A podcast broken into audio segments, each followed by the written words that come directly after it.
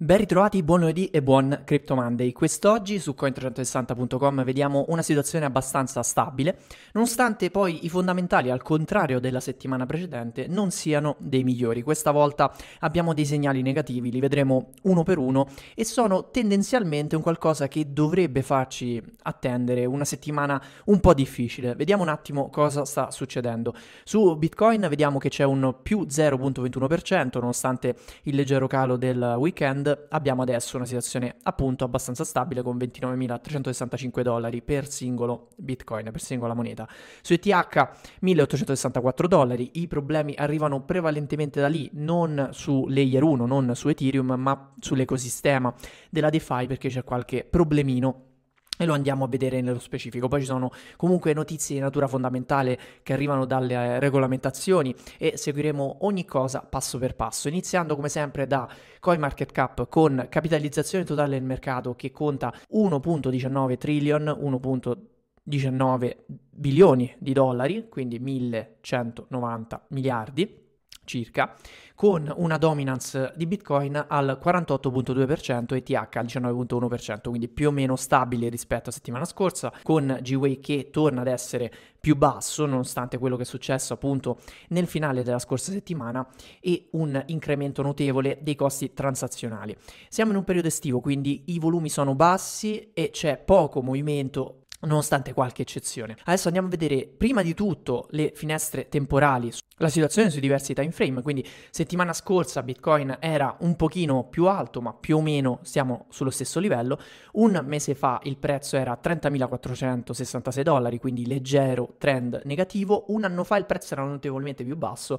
a 23.300 36 dollari nel pieno del bear market che ha caratterizzato il 2022 e che ha creato un grande subbuglio come spesso avviene nelle fasi post hype, quindi dopo il grande ciclo rialzista arrivano queste fasi di bear market, ne stiamo uscendo fuori e questo è probabilmente l'ultimo anno di sofferenza se tutto si dovesse ripetere poi come è successo negli scorsi cicli. Questo non è assicurato ovviamente. Andiamo a vedere quello che sta succedendo a livello tecnico sulla coppia BTC-USD Coinbase, mercato Coinbase, sul giornaliero e vediamo come effettivamente una lettura molto molto semplice spesso sia quella più utile. Infatti io ho semplicemente tracciato quelle che sono le medie mobili semplici per quanto riguarda il prezzo, ossia il prezzo degli ultimi 50 giorni, della media degli ultimi 50 giorni in arancione e la media semplice, quindi il prezzo medio degli ultimi 200 giorni in verde. E quella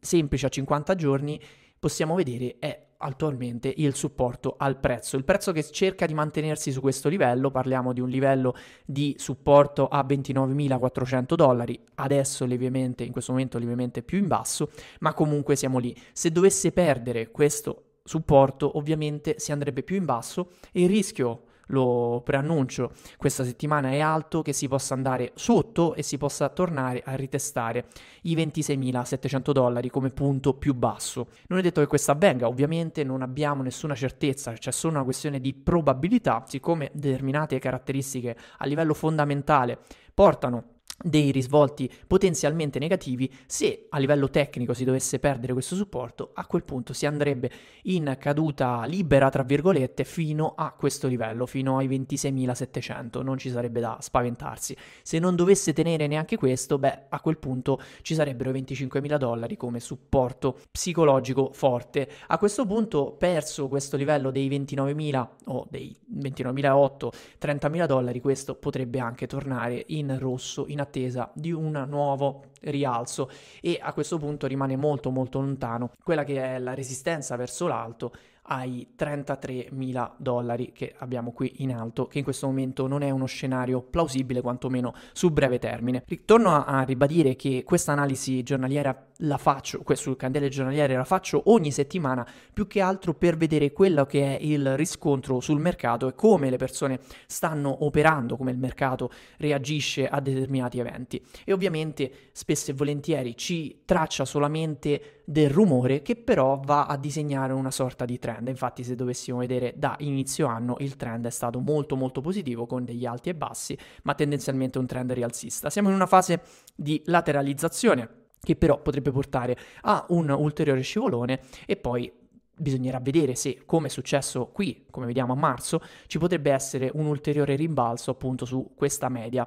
Tutto da vedere. Andiamo a vedere perché sto dicendo queste cose, perché come spesso faccio vedere ogni settimana l'analisi on-chain è fondamentale per poter capire quello che succederà a livello appunto di analisi fondamentale. Quindi più che altro, più che vedere l'analisi tecnica che non ci può dare una chiara lettura su quello che succederà, quello che succede a livello di movimento sulle monete stesse, quindi spesso si dice follow the money sui mercati, bisogna vedere quello che si fa seguendo i soldi. Eh, in questo caso è facile seguire quello che succede a livello di monete perché abbiamo tutta la tracciabilità e siccome c'è stata un incremento dei depositi di BTC sugli exchange, ci possiamo aspettare delle turbulenze verso il basso, perché quando avviene un deposito su exchange centralizzato, questo, soprattutto per Bitcoin, vuol dire solamente una cosa in questa fase, vuol dire vendita e per questo ci possiamo aspettare un ribasso. C'è stato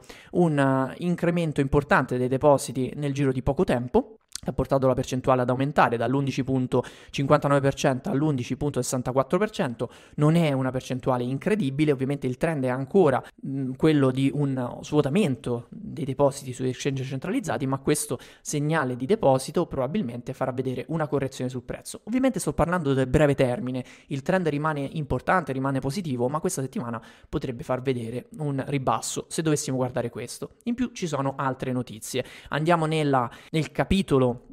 dell'analisi fondamentale ci sono alcuni segnali negativi, soprattutto poi vedremo più avanti, un'importante problematica tecnica che arriva dal mondo Ethereum, ripeto non da Ethereum inteso come blockchain Ethereum, ma dall'ecosistema DeFi. Prima cosa però, inizio con le cose un pochino più generali, arriva un decreto, un disegno di legge che vorrebbe finalmente inquadrare po- in modo un pochino più chiaro il mondo cripto, lo definisco cripto e intendo dire Bitcoin e tutto ciò che nasce dopo Bitcoin con tutte le varie tecnologie blockchain, le varie monete e token annessi. Infatti The House of Financial Services Committee approva un act, un atto che viene votato per la maggioranza che andrà a stabilire delle regole per distinguere quelle che sono comunque le classificazioni dei vari asset e se questi devono ricadere all'interno della, F, della CFTC, che è quella, la Commodity Future Trading Commission, che è quella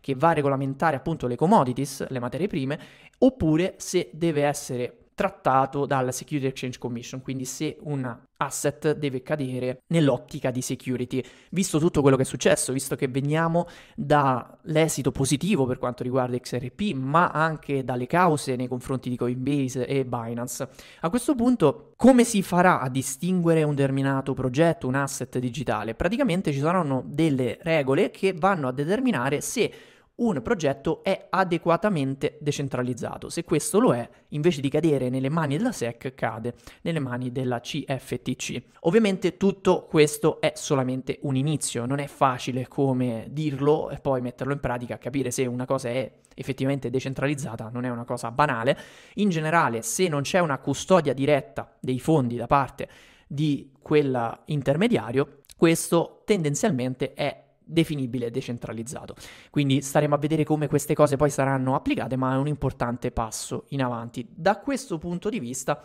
la settimana scorsa arriva un lancio importante che probabilmente poi verrà discusso anche in quell'ottica. In ogni caso, oggi parliamo di quello che è l'arrivo di WorldCoin. WorldCoin è importante perché viene comunque lanciato ufficialmente dal CEO, è un progetto del CEO di OpenAI, OpenAI che è quell'azienda che ha prodotto e lanciato ChatGPT. Quindi arriva da Sam Altman e ha l'idea di finalmente introdurre quelle che sono le identità digitali nel mondo, quindi riconoscere la persona e distinguere la persona da un eventuale bot nel mondo digitale. Ho riassunto il tutto in questo modo, con un'accezione positiva dal mio punto di vista. Questo sarà uno dei più grandi dibattiti dei prossimi mesi. Perché al di là del lancio della token stesso, che è un token che si è spostato sul mondo Ethereum, quindi su Optimism, il riconoscere una persona verrà fatto tramite questi orb, che verranno poi distribuiti in posti pubblici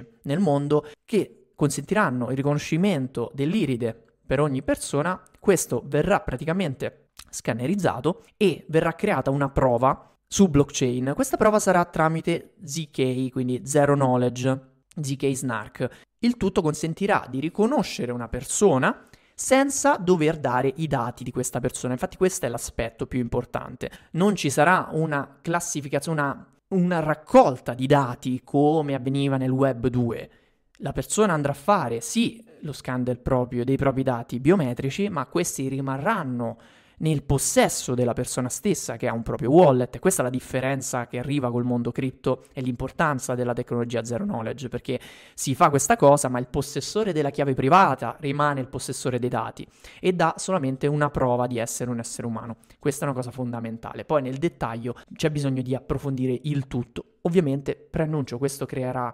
tantissima discussione e soprattutto per chi non ha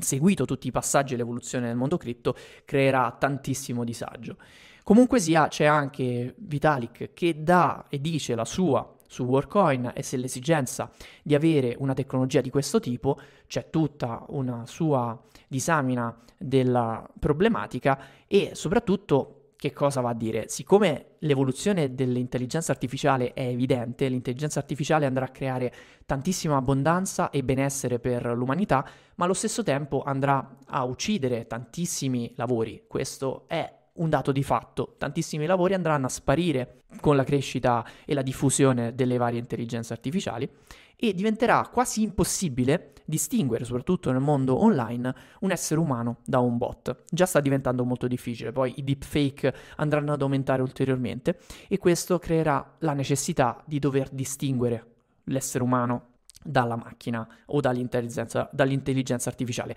Questa problematica va risolta in qualche modo e il tentativo di OpenAI tramite, non è proprio OpenAI, ma diciamo di questo progetto Workcoin tramite questo sistema è un tentativo appunto. Non è detto che sia quello migliore, ma intanto è un primo passo con questo non sto dicendo che questo per me è il miglior progetto in assoluto, anzi non ho ancora approfondito sufficientemente per dire la mia, ma è evidente una cosa, oggettiva una cosa, che questa problematica è una problematica che bisognerà affrontare. Già bisognava farlo, già c'è il problema sui social che è relativo al web 2, ossia tutti i vari bot, lo spam che arriva, la impersonificazione impersonificazione che, che c'è e l'esigenza ad esempio di avere adesso le spunte di verifica che ad esempio su Twitter ma anche su Instagram in questo momento sono a pagamento ma risolvono comunque in parte il problema perché poi è facile comprare una spunta, non è poi così difficile. Adesso anzi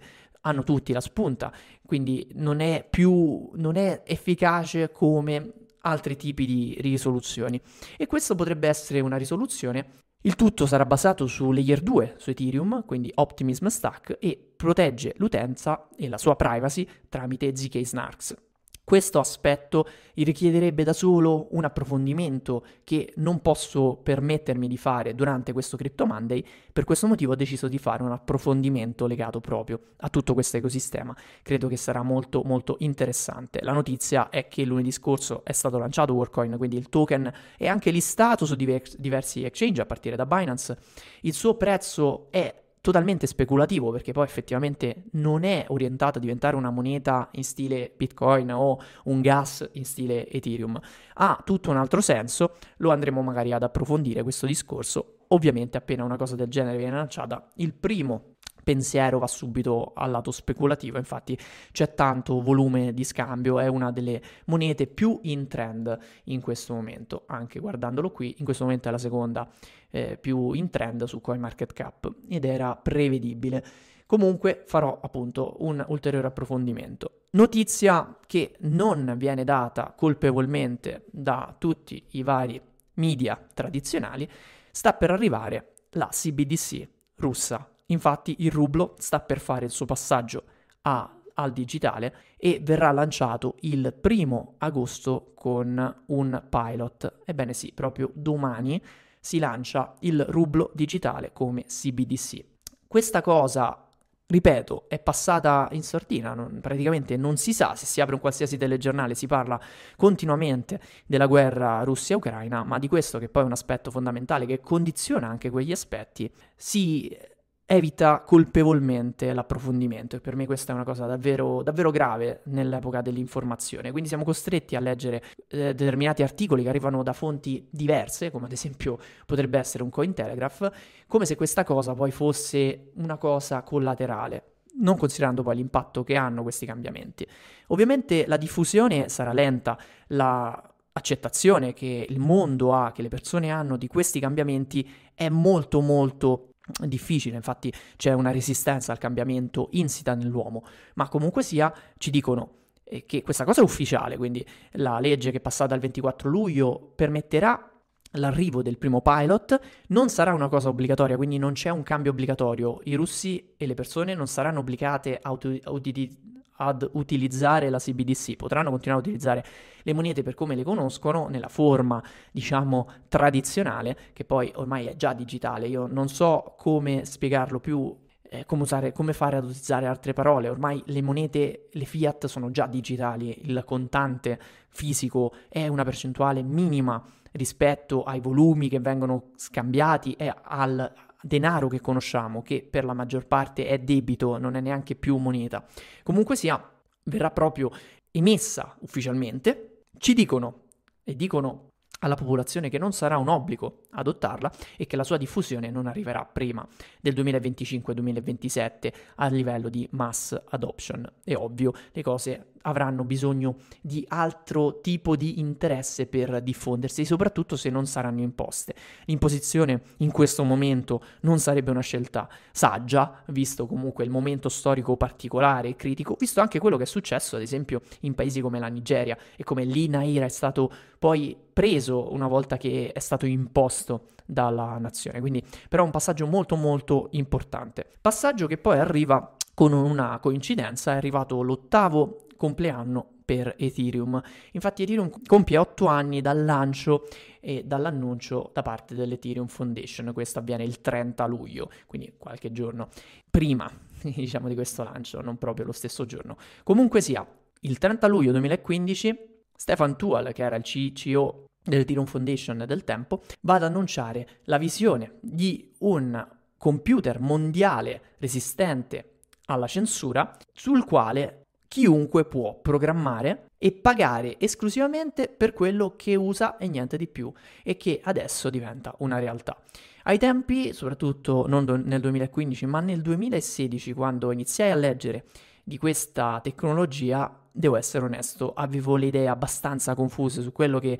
Ethereum voleva essere, tanto da sottovalutarlo rispetto alla visione che ho oggi e paragonarlo colpevolmente con quello che è Bitcoin, perché ovviamente il mondo blockchain è stato conosciuto e anch'io l'ho conosciuto tramite Bitcoin, quindi il primo passo che si fa è paragonare qualsiasi cosa a Bitcoin. Quando poi nel tempo ho capito la differenza sostanziale, quindi l'utilizzo di base di una tecnologia comune e l'idea di andare a scrivere delle informazioni all'interno dei, di alcuni blocchi collegati l'un con l'altro e distribuiti su una rete. A parte questo, poi il resto è tutto diverso e non vuole essere appunto una moneta, anche questa che è appunto la definizione al lancio, è tutto diverso da quello che leggiamo ad esempio nel white paper di Bitcoin che vuole essere una moneta e che ha come riferimento magari eh, le fiat currency, quindi quello che abbiamo detto un attimo fa, ad esempio le CBDC, quello è l'alter ego o la nemesi di Bitcoin se vogliamo, mentre per quello che è Ethereum è, um, il paragone dovrebbe andare verso appunto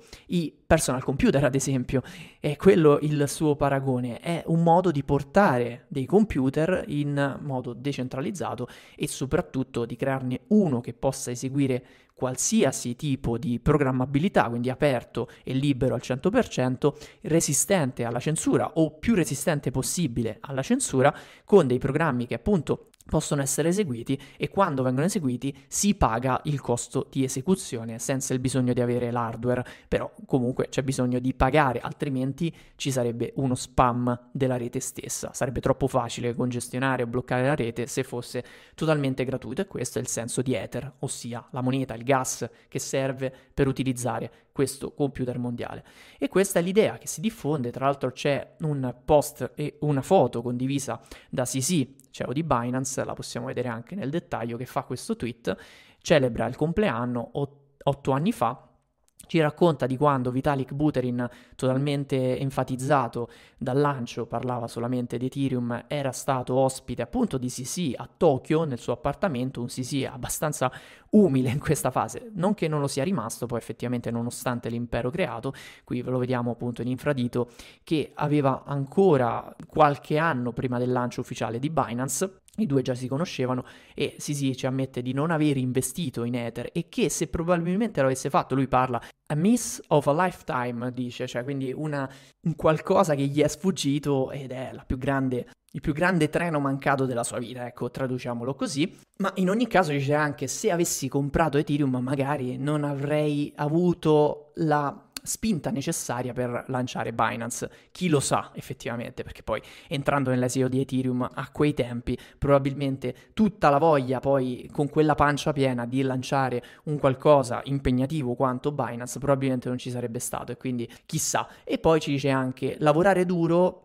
e non perdere le seconde chance, anche perché in realtà il, la vita ce ne offrirà diverse di chance. E lui ci dice, ero tra diversi lavori, ma la vita non ci dà troppe chance, troppe opportunità, però ce ne dà più di una ed è effettivamente così. L'importante è quello è essere continuamente sul pezzo, è avere l'impegno e essere costanti nel lavoro e nel monitorare, nel seguire le cose che ci appassionano, perché in realtà le opportunità non sono singole, anzi ce ne sono continuamente. Questa, secondo me, è una delle fasi in cui il settore ce ne sta offrendo di più. Bisogna però essere forti, bisogna essere bravi nel capirlo e non sto parlando solamente di investimenti, sto parlando proprio di essere bravi a seguire e a essere concentrati nelle cose proprio quando tutti gli altri sembrano essersene andati, come in questa fase qui. E queste sono le fasi che ci danno più opportunità di tutte. Ve lo sto dicendo ora, ricordatevi queste parole. Intanto stanno ovviamente arrivando ulteriori problematiche dopo tutto quello che è successo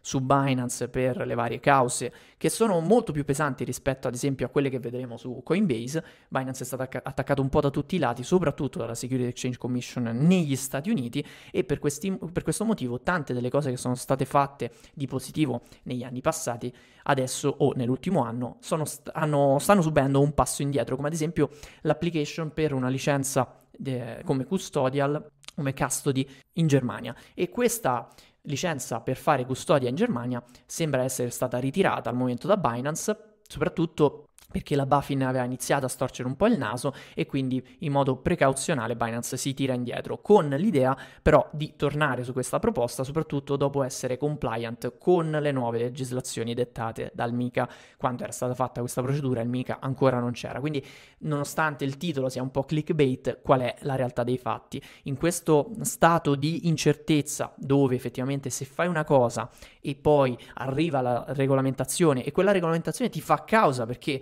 arriva dopo, ma nonostante tutto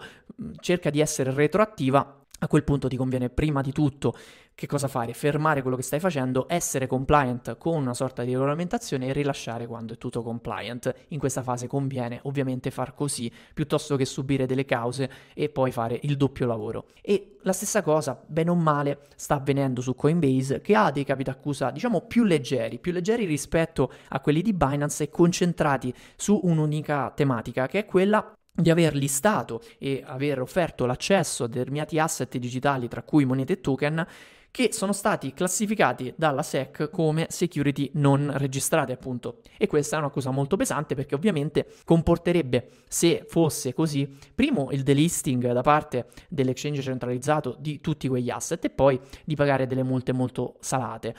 Io lo ripeto ancora una volta, tante volte leggo dei commenti che eh, appunto vedo fare da persone dove scrivono, eh ma tanto quella è una security, come se definire una cosa una security fosse un insulto o un qualcosa che si avvicina all'illegalità. Attenzione, non c'è niente di più falso, cioè una cosa, anche se definita security, non è illegale, semplicemente è una security. Categorizzare un asset come security vuol dire che quell'asset deve seguire determinate regole. Queste regole sono dettate dalla Security Exchange Commission. La faccio molto semplice. Il problema qual è? Che se a posteriori un asset che era stato listato e venduto al pubblico come un asset non security sicuramente non ha rispettato quelle regole e per questo motivo chi le detta quelle regole, ossia la SEC, a quel punto in modo retroattivo va a multare o a far causa appunto a quell'emittente, a quel gruppo, eccetera. È semplicemente tra virgolette questo. La cosa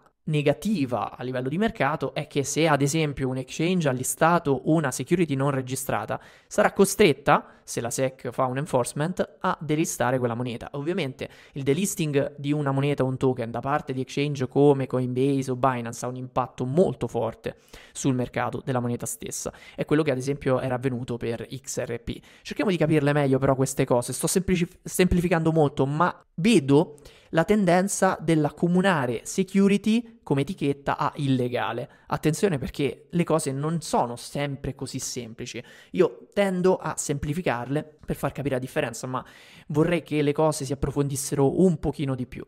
E magari anche nel mio semplificare sto sbagliando alcune cose, però è importante avere anche un approfondimento personale su questi aspetti. Il CEO di Coinbase, Brian Armstrong, che cosa ci va a dire? Che la SEC ha intimorito praticamente l'exchange centralizzato tra i più famosi dicendogli di delistare qualsiasi cripto a eccezione di Bitcoin. Infatti la SEC ha più volte detto alla exchange centralizzato che ogni asset, a eccezione di Bitcoin, è una security. E questo è quello che ci riporta ufficialmente Armstrong in un'intervista recente. Il problema qual è? Che nonostante ci sia stato questo enforcement privato, quindi questa, questo obbligo di delisting privato nei confronti in una comunicazione tra SEC e Coinbase, poi ufficialmente anche sotto intervista pubblica, sotto analisi pubblica, come abbiamo visto in diversi video, ho fatto anche un video, un approfondimento durante una live, Gary Gensler non ha mai detto pubblicamente che ad esempio Ethereum è una security. A domanda diretta la risposta non arriva mai, però si fa un certo tipo di enforcement che non so tradurre bene in italiano, una, una forzatura da questo punto di vista, un obbligare un, un certo tipo di decisione. E a questo Armstrong si è opposto e ci dice che questo sarebbe stato effettivamente la fine di un'industria da un certo punto di vista, quantomeno il tornare indietro per diversi anni, se Coinbase avesse accettato questa forzatura e avesse delistato tutte le cripto che hanno a parte Bitcoin, anche perché probabilmente avrebbe portato anche al fallimento dell'exchange, siamo sinceri, siamo chiari, cioè con il solo Bitcoin scambiato su Coinbase probabilmente tutto l'impatto che avrebbe avuto anche in borsa nell'ulteriore collasso del titolo, questo avrebbe portato a delle perdite non sostenibili per l'azienda stessa,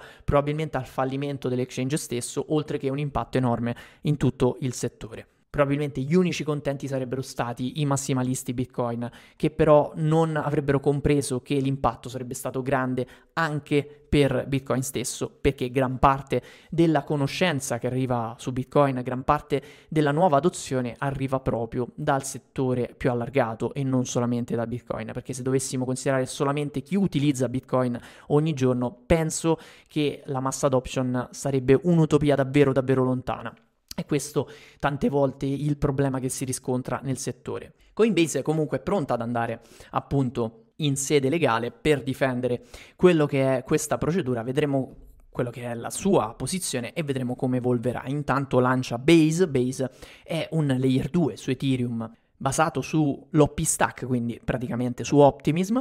ed è una vera e propria blockchain, quindi ha i suoi blocchi, ha le sue transazioni con i roll-up, quindi racchiude, raccoglie delle transazioni tutte insieme e le scrive poi come prova su Ethereum per farla semplice. Utilizza sempre ETH come moneta per il gas che viene bridgiato su Base. Ho spiegato queste cose in un video, quindi vi riallaccio a quel video lì. Il suo lancio è avvenuto da poco, da poco tempo, sulla mainnet ed è partita una sorta di FOMO sulle meme coin proprio su Base. E queste meme coin stanno facendo vedere dei rialzi abbastanza importanti. C'è stato un caso particolare dove Bald praticamente visto quattro indirizzi investire poco più di mezzo Ether, comprando 50 milioni di Bald, con la crescita che c'è stata, vedere poi venduti 37 milioni degli stessi per 5 554 ETH, più di un milione, quindi fare praticamente con 1000 dollari in un giorno un milione. Questi sono purtroppo quegli, quei casi, un po' come avviene per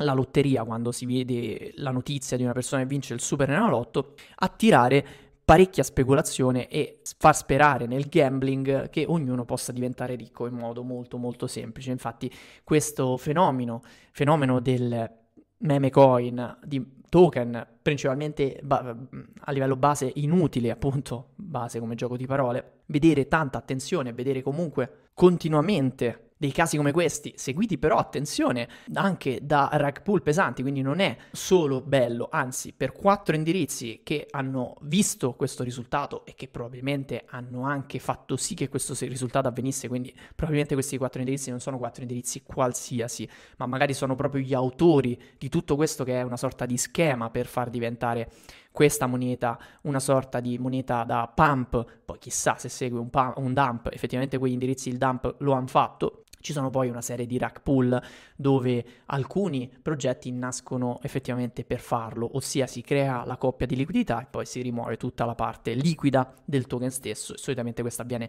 nei primi mesi di vita del token e queste monete che nascono senza sito, senza scopo, hanno poi un grande, una grande enfasi che si diffonde in modo organizzato appunto nelle community. Bisogna stare mo- molto attenti a queste situazioni, anche perché ci sono comunque dei account molto seguiti che in modo anonimo vanno a fare il pump di queste monete e poi avvengono appunto queste situazioni qui. Secondo me l'importante è distinguere avere la coscienza e la conoscenza giusta per poter distinguere le varie tecnologie, quindi un token che è semplicemente una serie di, di righe di, di, codice rilasciate, in questo caso su Base ma in generale su Ethereum, che chiunque può fare e non è che ci sia poi grande applicazione tecnologica in questo momento per creare un token da quello che è magari un protocollo, quindi già capire la differenza tra Base stesso o un layer 2 o una blockchain con quello che è un token o una moneta e perché una moneta è differente da un token. Se non abbiamo idea di questa differenza,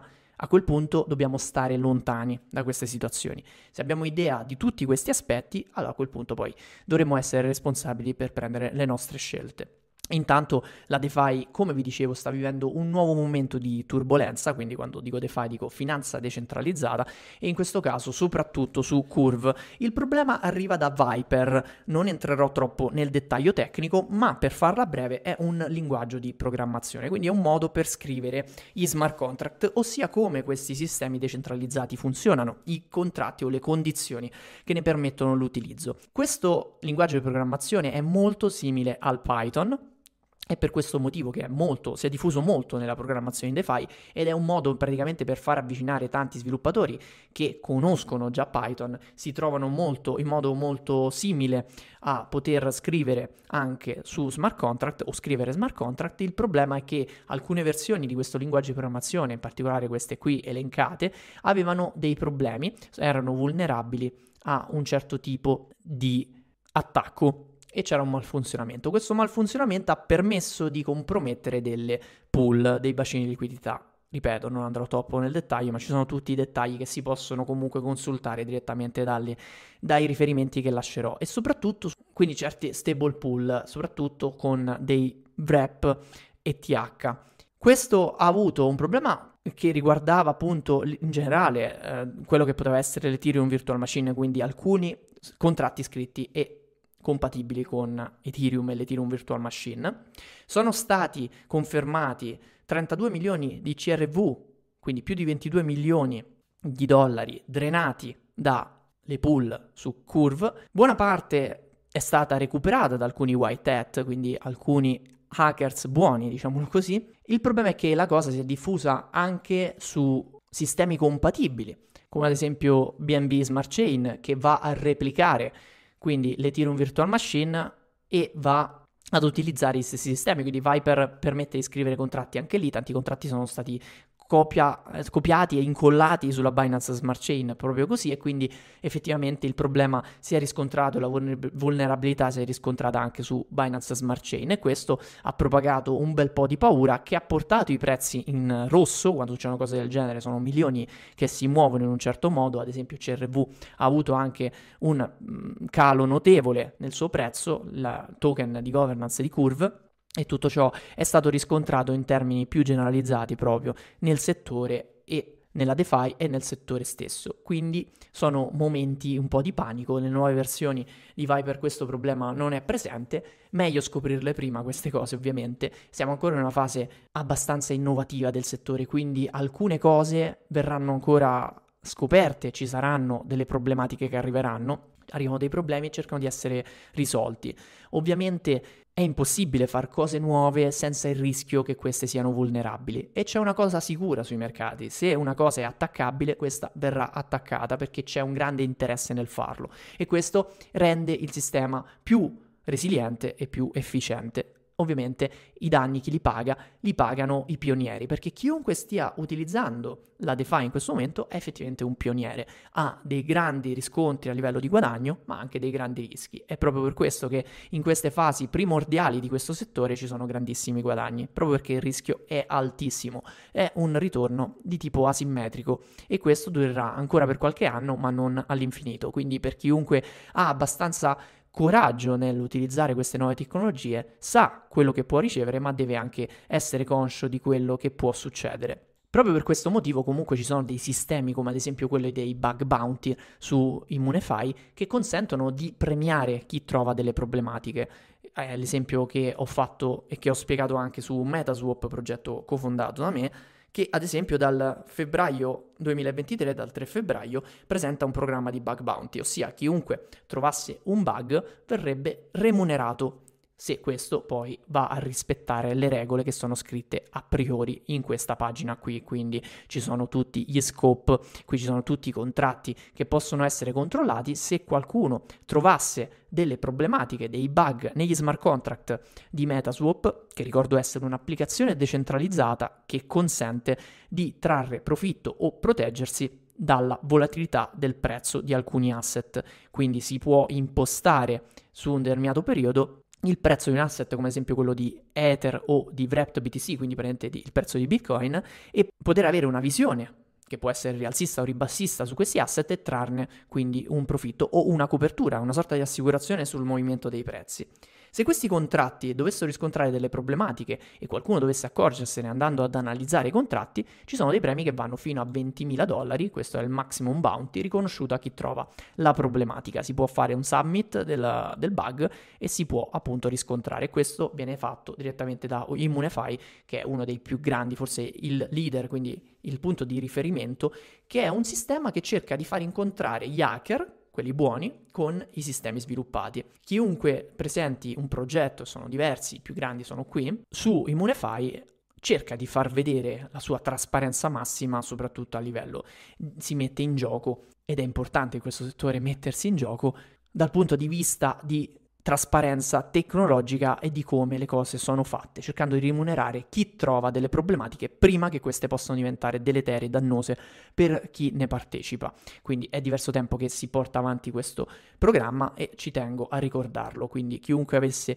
trovato qualcosa che non funziona su metaswap.finance può andare qui e fare un submit del bug. Se il bug è effettivamente quello che si dice ed è un bug pericoloso, questa persona viene remunerata per la sua segnalazione. Con questo evento c'è stato uno dei più grandi, eh, una dei più grandi reward per quanto riguarda un MEV che guadagna praticamente un milione di dollari, 584 ETH in un singolo front running, in una singola transazione. Che cosa sono questi sistemi Maximal Extractable Value? Praticamente cercano di fare un front running sui blocchi. Quando ci sono delle transazioni, queste vengono inserite nei blocchi e il validatore, una volta i miners, adesso i validatori, inseriscono le transazioni in base a quanto queste pagano di gas, quello che, a cui serve Ethereum. I MEV cercano di fare un front, running, un front running, ossia quando vedono un'opportunità di fare un profitto, si inseriscono, pagano il validatore o il miner più della transazione originale, la duplicano e si inseriscono prima, la, esegu- la eseguono prima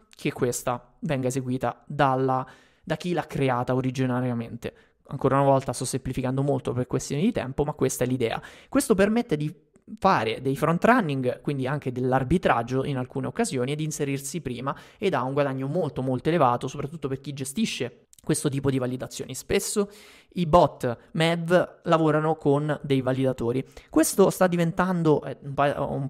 da un po' di tempo un problema del settore. Ovviamente aumenta l'efficienza, come dicevo prima, perché un sistema deve anche considerare questo aspetto e deve essere resiliente anche a questo per essere efficiente perché se questa possibilità c'è, effettivamente, come dicevo, qualcuno lo farà, soprattutto per guadagni di questo tipo, con uno slot che fa vedere 584 Ether di guadagno in front running da parte di un bot MEV. Attenzione perché questa è anche la nuova moda su cui si basano tantissimi sistemi di truffe, perché ad oggi una volta si scriveva di bot di arbitraggio, oggi qualsiasi messaggio su Telegram o da altre parti promette un bot per fare MEV e guadagnare chissà che cifre. In realtà poi spesso e volentieri questi bot neanche esistono e sono semplicemente degli schemi piramidali o dei schemi Ponzi che raccolgono soldi, inizialmente fanno vedere che c'è un ritorno e poi a un certo punto spariscono. Quindi attenzione a chi vi scrive di un bot MEV perché se lo avesse davvero non avrebbe bisogno di chiedere dei soldi a qualcuno o non vi darebbe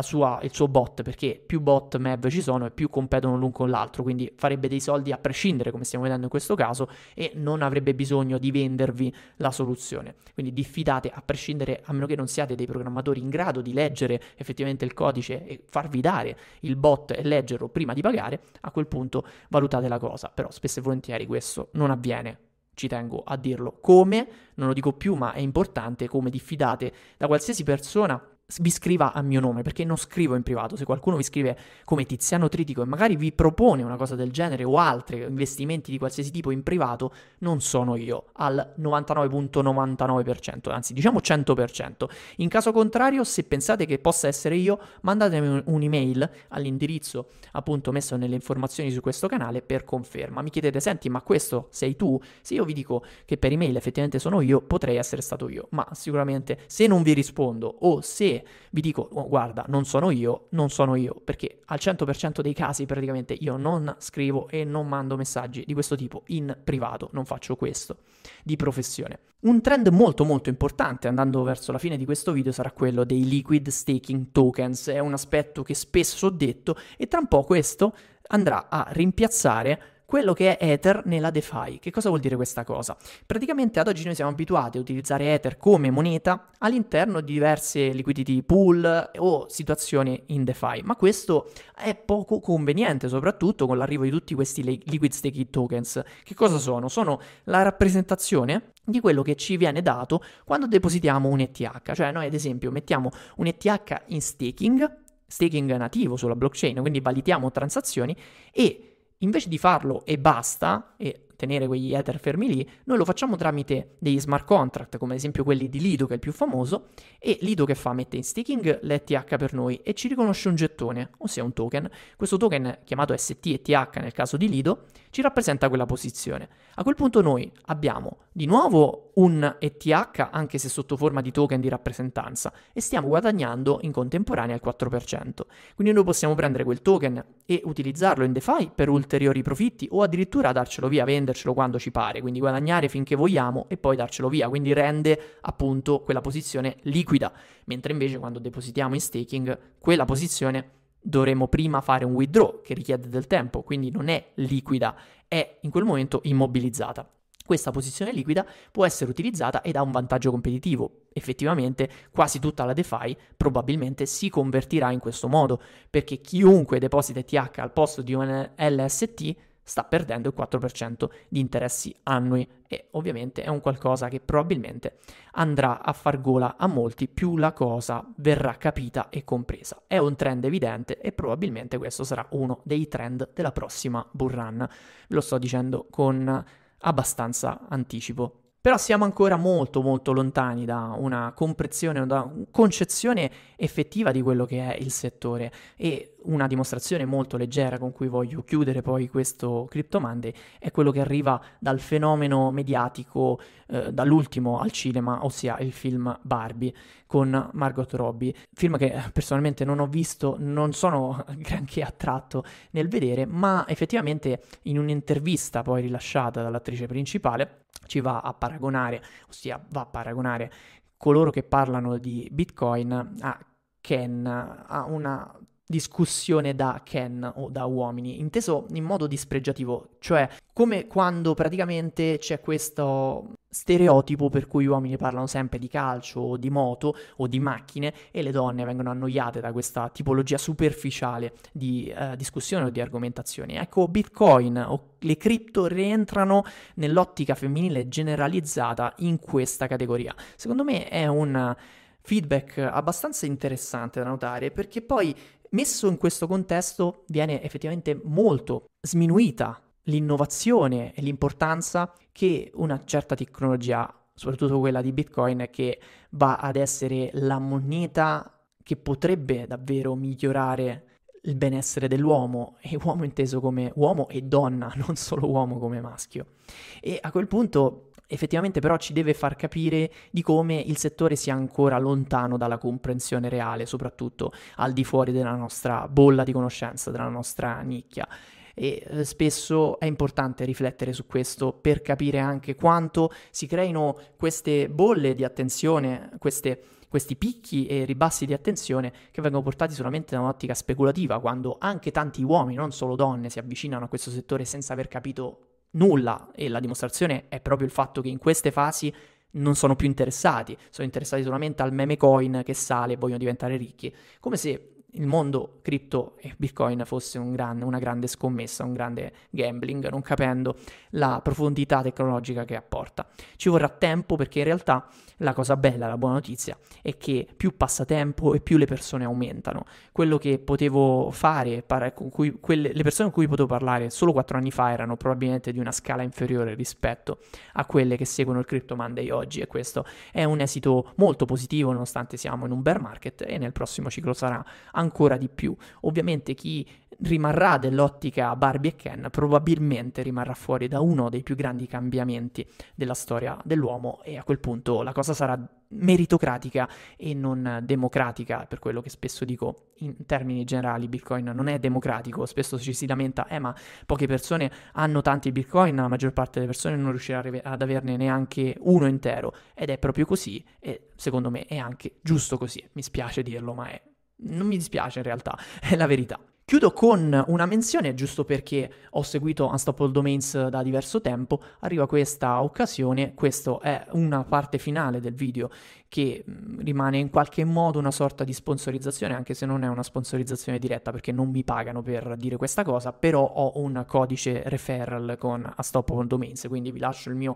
codice referral, quindi se farete delle operazioni e prenderete dei domini avrò comunque un mio ritorno per aver pubblicizzato questo aspetto. In ogni caso lo sto dicendo perché arrivano i domini.polygon che sono molto interessanti perché vogliono praticamente riconoscere un dominio legato al nostro account Twitter o X adesso, ossia se avete un account e un, un nickname su Twitter e fate login su Unstoppable Domains, dovrebbero riconoscervi il corrispettivo punto Polygon in modo gratuito. Io l'ho già provato, per me lo hanno fatto, l'hanno riconosciuto. Altrimenti mi sembra di vedere che partono da 5 dollari, quindi potrete prendervi o in modo gratuito o con 5 dollari il dominio punto Polygon. Ad esempio, il mio account su Twitter è chiocciola Tiziano Tridico, quindi at Tiziano Tridico, mettendo Tiziano Tridico in questo caso l'account è protetto eh, perché loro hanno praticamente bloccato tutti gli account visti come account di riferimento nel settore.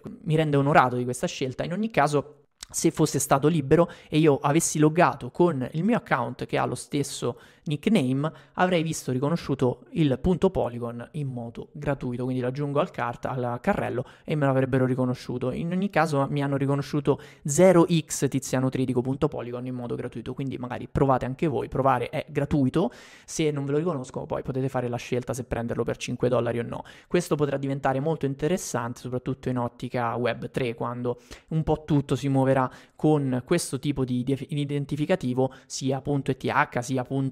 poi sono stati aggiunti anche i .eth adesso a Stamp All Domains e il tutto si muoverà con questi tipi di domini, non più con gli address pubblici difficili da leggere. E questi, a differenza dei domini classici, non devono essere rinnovati ogni tot anni, a differenza dei .eth una volta comprati questi domini sono di nostra proprietà, li abbiamo noi, li possiamo muovere sul nostro wallet, sono degli NFT. Detto ciò, vi ringrazio per l'attenzione anche per questo lunedì, noi ci troviamo lunedì prossimo per il prossimo Crypto Monday e intanto in settimana vorrei fare quell'approfondimento proprio su WorldCoin, vediamo se riuscirò a ritagliarmi un pochino di tempo. Grazie a tutti per l'attenzione e buona settimana.